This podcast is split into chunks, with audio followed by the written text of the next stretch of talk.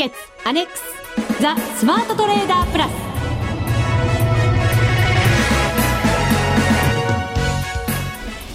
全国のリスナーの皆さん、こんにちは、内田まさみです。この時間はザ・スマートトレーダープラスをお送りしていきます。まずはふくふくコンビをご紹介しましょう。国際テクニカルアナリスト福永博之さん、こんにちは、よろしくお願いします。マネックス証券の福島忠さんです。はい、こんにちは、よろしくお願いします。よろしくお願いいたします。お願いします。えー、さて エフエックス ダービー、ただいま好評開催中ということでございます。はい、いよいよ後半戦に入ってまいりました。うん、そうですね、まあ、内田さんの成績もね、ここまでにないぐらいいい調子で来てますもんね。あ、今日は知らないですけどね。すごい笑顔です。すごい、いやいやいやいや、あのプレッシャーを与えてきますね。福永さん、まだ番組、いやいやオープニングです。始まったばかりですが、出花が大切ですよ。もう後半戦に入ろうとしてますけど、ね。はい、あのあれですね、ダービーはね、はいはい、ちょっと分かりやすいですよね。分かりやすいですか。うん、単純なんですよね。裏も表もない人間っているもんですよ。いやいやいや、いや皆さんそうだと思いますけど。そうですか。はい、腹黒いとかそういう、ね、いやいやいや、そういう問題じゃなくて。ええ、まあ、今日も楽しく番組を進めていけたらなと思います。頑張りましょう。え、はい、そうですね、まだまだ後半戦ですから、ええ、ここからエントリーいただいてもまだ間に合います。そうです、はい、ぜひ後半戦一緒に楽しんでください。はい、ラジオ日経のホームページから エフエックス ダービー参加できます。エントリーください。はい、えー、今日はその エフエックス ダービー後半戦に向けてアドバイスもたくさんいただこうと思います。よろしくお願いいたします。はい、よろしくお願いします。それでは番組を進めていきましょう。この番組を盛り上げていただくのはリスナーの皆様です。プラスになるトレーダーになるために必要なテクニック、心構えなどを今日も身につけましょう。最後まで番組にお付き合いください。この番組はマネックス証券の提供でお送りします。スマートトレーダー計画、よーいドン。ザ・スマートトレーダー計画、よーいドン。このコーナーではスマートなトレーダーになるためのノウハウ、実践テクニックについて教えていただきます。えー、さて先週のミッションでしたが、ドル円で勝負せよということでした。福島さん、雇用統計の発表がありましたので。そうですね、はい、このミッションですよね。はいはい、定番となりました。はいはい、えまずは私のトレードから発表させていただきましょう。えパソコンお近くにある方、あご覧いただける方はあぜひ番組のホームページご覧ください。私の取引が掲載されています。えー、まずですね、えー、にかいのトレード、これもちろんあのー決済も全部含めてですね、はい、はい、行いましたのでご紹介します。えー、まずですね、木曜日の日、さんがつようかですね、えー、夜になりましてじゅうくじさんじゅっぷん、はちじゅういちえんさんじゅっせんのところでひゃくまん通貨買いで入りました。はい、えー、トレンドは上という判断をいたしまして買いで入り、えーはい、えー、その後ですね、少しこう、うーんと下がってきた、だれてきたところがありましたので、うん、えー、これがあさんじかんごですか、にじゅうにじさんじゅっぷんにはちじゅういちえんろくじゅうよんせんで決済をしました。はい、さんじゅうななまんえんのプラスでした。雇用統計を控えていましたので、うん、あんまりこう動かないんじゃないかなという気持ちがありまして、はい、えーとまあ、小幅でもいいからしっかりと利確をしていこうかなという作戦でした。うんですね、はいはいはい、でその後ですね、また次の日になりますが、お昼前ぐらい、ここのか金曜日のじゅういちじさんじゅっぷんぐらいぐらいでしたが、えー、もう一度お買いで入ろうと思いまして、やはりこちらも小幅だなと思いましたので、うん、えー、にひゃくまん通貨今回はポジションを多くしてエントリーしました。はい、はい、買いでエントリーです。えー、そしてですね、その後、えー、これもちろんロスカットラインも全て入れてあったんですが、はい、ちょっと下に振らされる場面がありまして、はちじゅういちえんごじゅっせんのところで残念ながらロスカット、はい、えー、これでろくじゅうろくまんえんのマイナスということになりました。まあ、トータルではだいたいまあさんじゅうまんえんぐらいのマイナスでした。はい、この取引ですね。そうですね、はい、えっと、今回ですね、ちょっと内田さんのトレードを見て、まあ、気づいたことといったら大げさなんですけど、はい、これはあのーまあ、多分ですね、えー、この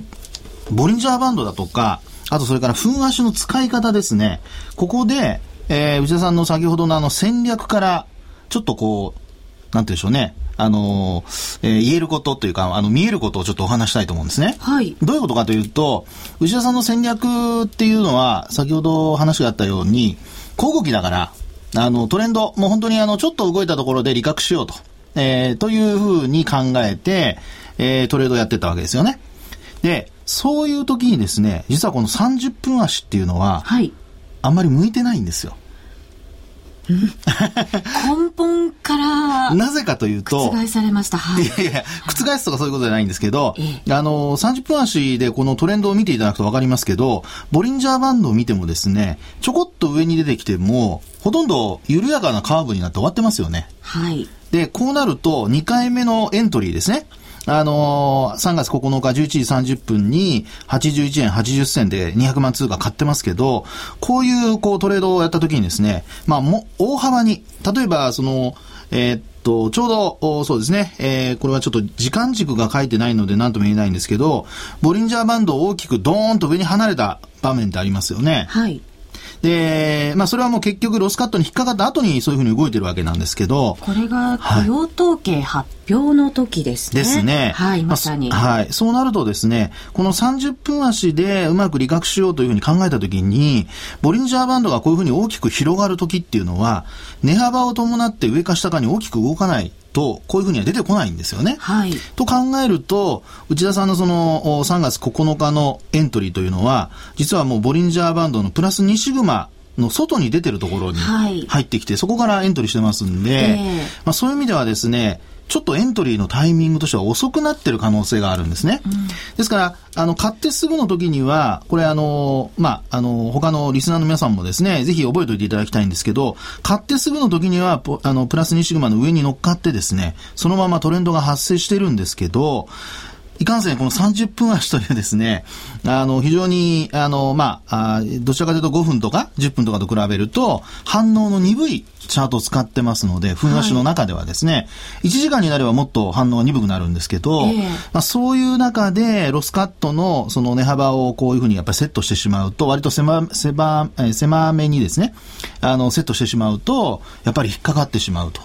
いうパターンになっちゃうんですよね、うん、であとこれで、まあ、テクニカル的なことで言うと、えー、っと内田さんがやっぱりロスカットを入れたところっていうのはあのボリンジャーバンドでもあるいは移動平均線でもまだ上向きのところですよね、はい、で、まあ、にひゃくまん通貨というのもあって多分あのそのまま下に行っちゃったら損失がもっと膨らんじゃうだろうというふうに考えて、えー、ロスカットを入れたんだと思うんですがロスカットを入れること自体はいいんですけどこのこれからですね内田さんもだいぶ上手になってきましたのであの分足 の, その時間ごとの特性っていうんでしょうかね、はい、ごふん足だと非常にこう反応が早くなるだその分ですねエントリーのタイミングも早くなりますんでこのさんがつここのかのじゅういちじさんじゅっぷんの時のこのエントリーっていうのはもっと早くエントリーしてそれで値幅を取ってそれで終わるというですねそういうあのトレードができたんだと思うんですよね、はい、たださんじゅっぷんだとあのこういう風にロスカット引っかかってしまいますんでこういう時にはですねあのまあ、ボリンジャーバンドの今度マイナスにシグマの下限を見て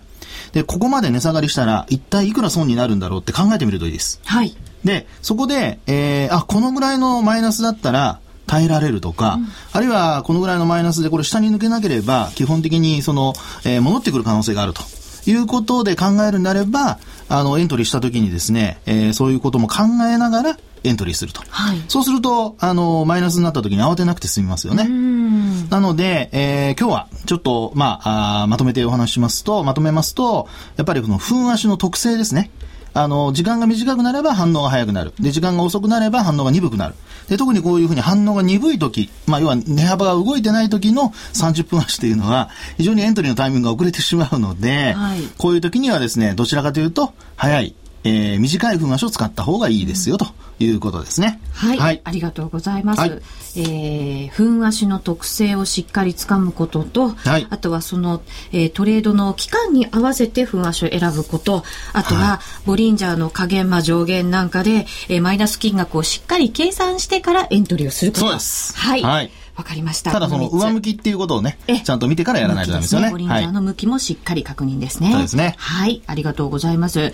ー、福島さんいかがでしょうか。あ、えっとね、私はえー、と今回みたいに例えば今回米ドル円の、えー、とやっぱりドルロングロングのやっぱりトレンドがかなり強く出ていた週だと思うんですけども、はい、結構比較的あの分かりやすかったと思うんですよね。まあ、あの行き過ぎているっていうのも一般的にそういう話あるんですけども、えー、なのでこううちらでも最近ずっとこういった形で超短期のトレードしかやらないじゃないですか、はい、なので、まあ、こういった超短期のトレードプラス、えーとまあ、ス, スイングっていうんですよかね、その例えば 4, よっかかんとか今週のトレンドを見て、はい、少しこう長めにも持つポジションとこ う, うまく切り分けてもいいのかなっていうふうに、うん、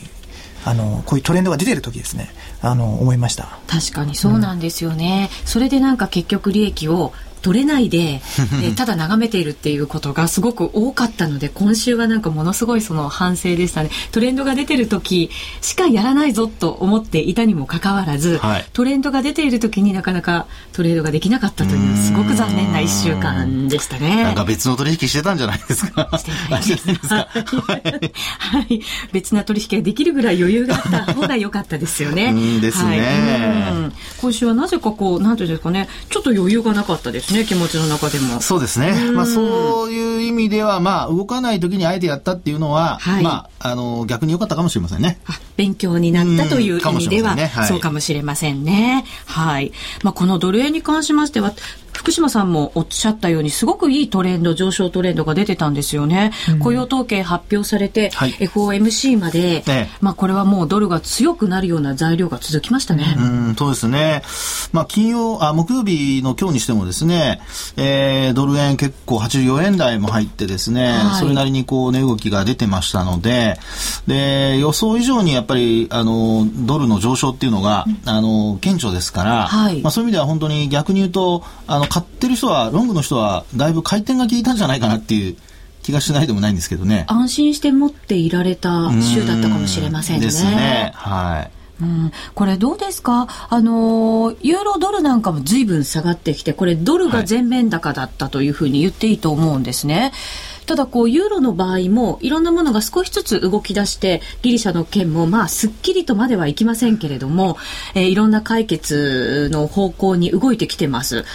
どうでしょうか、ちょっとずつ力関係は変わってくるなんていうことは考えられないんですか。うーん、あの、まあ、景気っていうところで言うとですね、やっぱり一番その景気回復に近いところはアメリカですからね、えーまあ、そう考えますとやはり通貨もやっぱりアメリカ米ドルが強くなってくるっていうのは、まああの普通に考えられることですね。当たり前ですもんね。まあ、ですのでそういうことからするとやっぱりそのユーロ圏のまだまだ何と言ってもギリシャの問題だとかですね、はい、えー、根本的な問題は解決してないというところからするとですね、えー、まあ通貨の差、まあ、強さの差っていうんでしょうかね、という意味ではやっぱり米ドルが一番になって、次がまあ日本あのユーロ で,、はい、でまたあの円というような、まあ、そういうこう、まあ、さん通貨で比較した場合ですけどね、えー、状況になってきてるっていうところでしょうかね。そうですね、はい、通貨のその力関係というのは非常にはっきり出て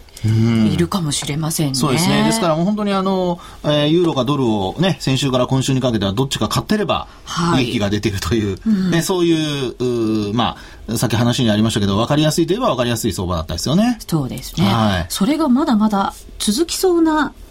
福永さんの口調ですがいかがでしょうか。私、はい、私はあの以前にもお話したかもしれませんけど キューイースリー はもともとないというふうに思ってましたので、はい、おっしゃいましたね、はっきり。えーまあ、そういう意味ではあのまだもちろんないかどうかわからないんですけど、あの、まあ、ドルが強くなるっていうのは、まあ、その通りかなという、うん、前からもう予想してた通りなので、まあ、あとはですね、あの基本的にその、まあ、今晩もアメリカの経済指標の発表とかもありますけども、はい、あのまあ、足元の確認ができてくれば、まあ、基本的にはあのドルの上昇基調が続く。でなおかつ特にですね、まだ時間ありますかね、直近であのポイントになるのはやっぱ昨日の米債のじゅうねん債の下落なんですよね、はい。まあ、一気にですね、えー、昨日は にてんにーななよんパーセント ぐらいまで上昇しまして、でこの水準というのは実はですね昨年のじゅうがつにじゅうしちにちの にてんさんきゅうごーパーセント 以来の水準なんですよ。うーん、というふうに考えるとですね、はい、米債昨日急上昇でドルが上昇ですから、これあの金利の面でもね日米の金利差が広がるっていうようなあの実態面でもちょっと出てきましたので、はい、注意が必要かなとは思いますね。ますますドルにお金が向かうようなそんなイメージですね。可能性が、ね、高くなってるかなっていうところですね。はい、はい、以上スマートトレーダー計画用意ドンでした。エフエックス ならマネックス証券の エフエックス プラス。現在 エフエックス のサービスを提供している会社、世の中にたくさんありますよね。そんな中、マネックス証券の エフエックス 口座が堅調に増えていると聞いています。なぜたくさんある会社の中でマネックス証券が エフエックス トレーダーに選ばれるのか、私なりに検証してみました。まずは取引コストについて。取引コストといえば取引手数料とスプレッド。マネックス証券ではもちろん取引手数料は無料、米ドル円のスプレッドは原則にせんと低コスト。しかもいっせん通貨単位から取引できるため、初心者の方にも優しいです。気になる取引ツールはとても使いやすく、投資情報も満載で、携帯電話やスマートフォンからの取引機能も充実。もう言うことありませんね。さらに皆さんに朗報。今なら新規口座開設 いちまんきゅうせんにひゃく 円相当プレゼントキャンペーン実施中。口座開設のお申し込みはパソコンや携帯電話からマネックス証券で検索。今すぐお申し込みを。エフエックス は予託した証拠金額より多額の取引を行うことができるレバレッジ取引であり、取引対象である通貨の価格や金利の変動により、予託した証拠金額を上回る損失が生じる恐れがあります。お取引の前には必ず、契約締結前交付書面の内容を十分お読みになり、リスク、手数料などをご確認ください。マネックス証券株式会社、金融商品取引業者、関東財務局長金商第ひゃくろくじゅうご号。ザ・スマートトレーダープラス、今週のハイライト。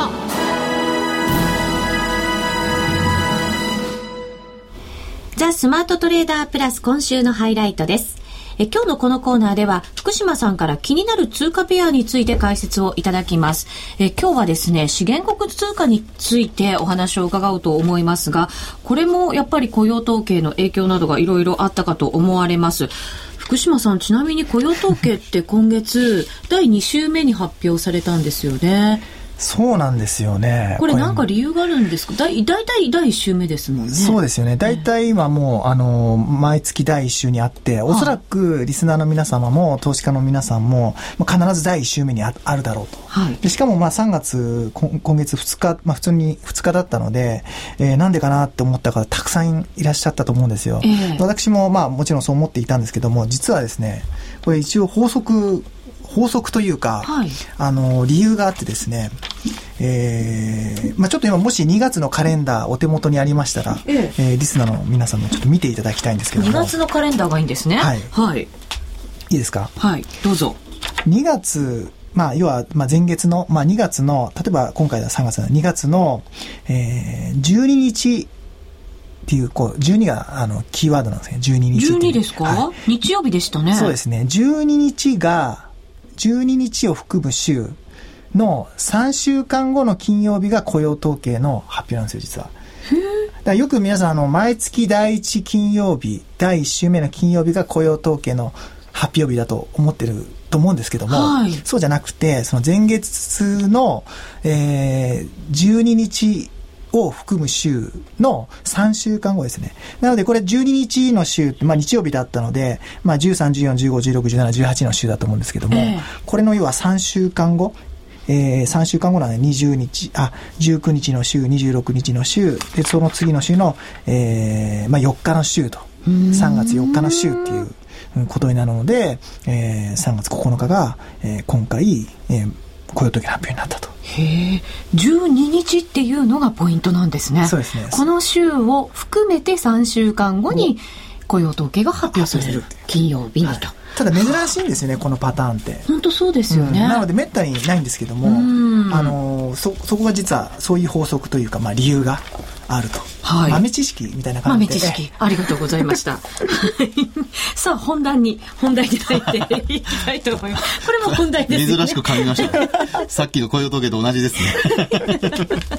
困っちゃいますね失礼いたしました。いやいやすいません、はい、さあオーストラリアドルからいきましょうか。資源航空通貨といえばやっぱり代表選手になると思うんですが、うん、そうですね、これ対円では結構強くて、うん、えー、今日もはちじゅうはちえんそうですねつけました一瞬。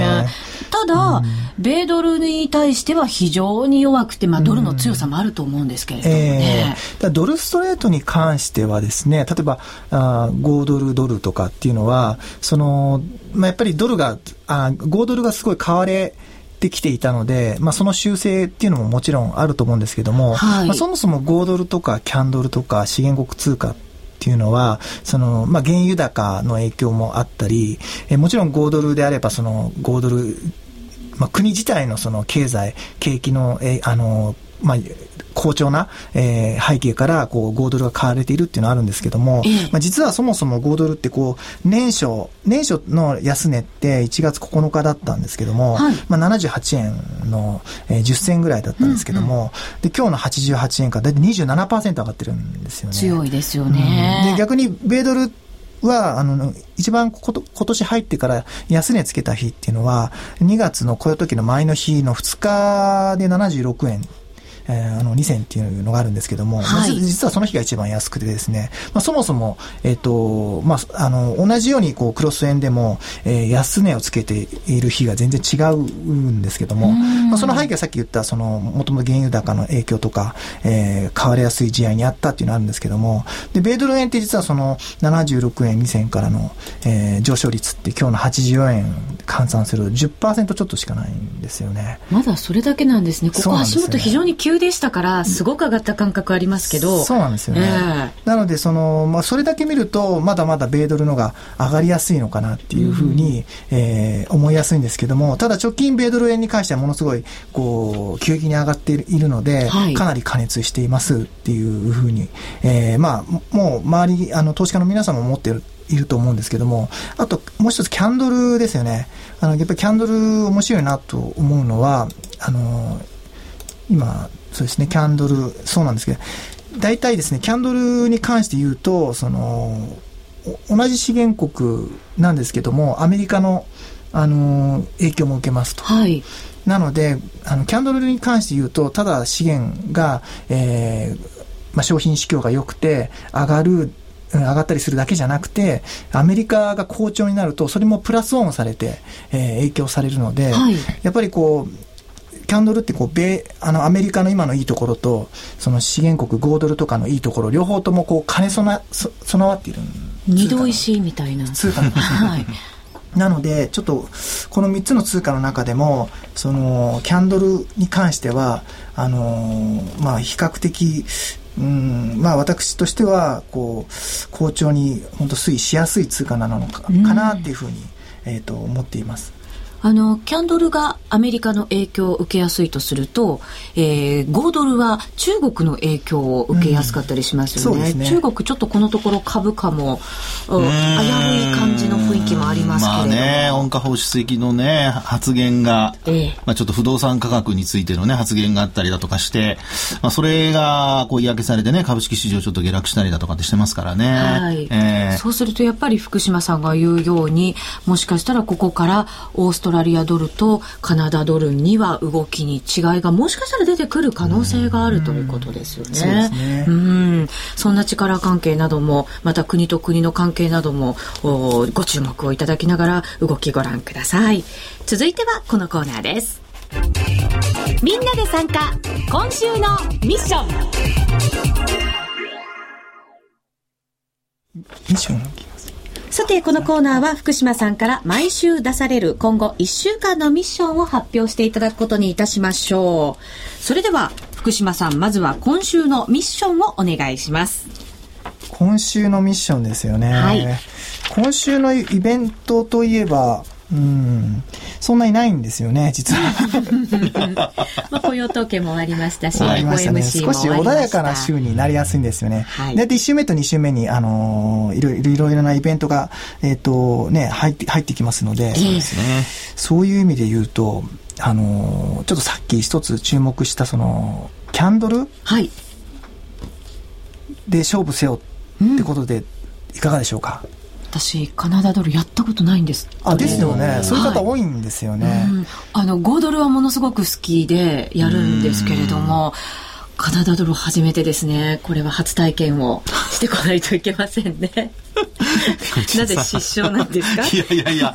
まあ、確かにね、あのカナダドル、まあ、カナダドル円ですよねこれ、はい、なかなかペアとして考えるときにカナダドルっていうのは頭に思い浮かばない人が多いんじゃないですかね。うん、あとちょっとこうスプレッドが広いような気がしていて、うん、 そうですね、そうなんですよね、うん、なのでちょっとこう手を出しづらいなという印象が正直ありました。そうですね、はい、まあ、やっぱりどうしても流通量が多いというか売買が多いものですよね、うん、まあ、そちらの方がスプレッドが狭くなりがちですので、はい、まあ、確かに内田さんの言うようにですね、えー、スプレッドの広がりを考えるとちょっとこう、えー、本当にあのさっきのさんじゅっぷん足じゃないですけどもエントリーのタイミングが遅れてね、えー、値幅を短期で取ろうと思ってやると遅れるとエントリーのタイミングが遅れるとちょっと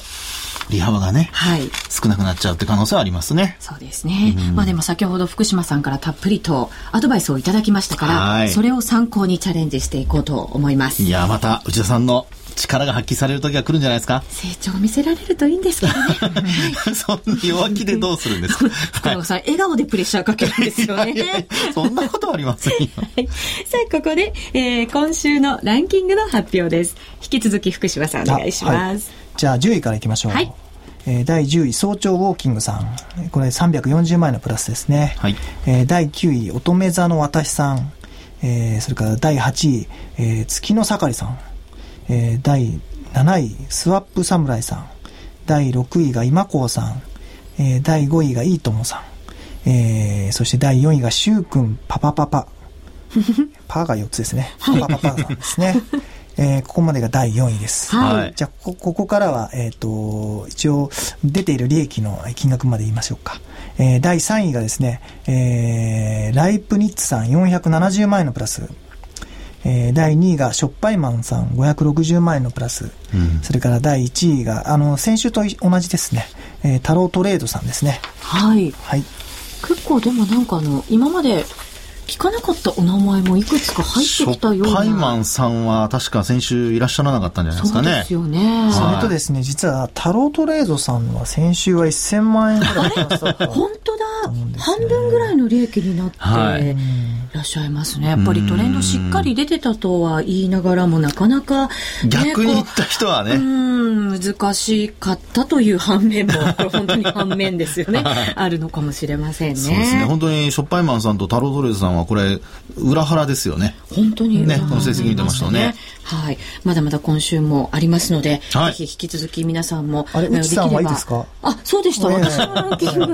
っかり忘れちゃうところでした。いやいやいや、そんなそんな。はい。内さんランキング言いましょうか。はい、お願いします。内、はい、えー、さんランキングだいよんじゅうごい。よんじゅうごい、はい、まだひゃくよんじゅうはちまんえんのプラスです。はい、頑張ってきます。はい、大丈夫ですね、まだね、はい、期間がありますので、まだまだいちい狙います。大丈夫です、頑張ってこようと思います。はい、できればもうちょっと上に行ってたいなと思いますはい、はい、えー、以上みんなで参加今週のミッションでした。さて今日はマネックス証券からのお得なお知らせが入りませんでしたので、ぜひ皆さんまずはマネックス証券のホームページに行っていただいて、はい、え春ですからいろんなキャンペーンを行ってます。春の新規口座開設キャンペーンやってますからね。そうですよね、はい、お得な情報満載のマネックス証券のホームページ、ぜひ皆さんでご確認ください。ここまでのお相手は福島正と福永博之と内田まさみでお送りしました。それでは皆さんまた来週、また来週この番組はマネックス証券の提供でお送りしました。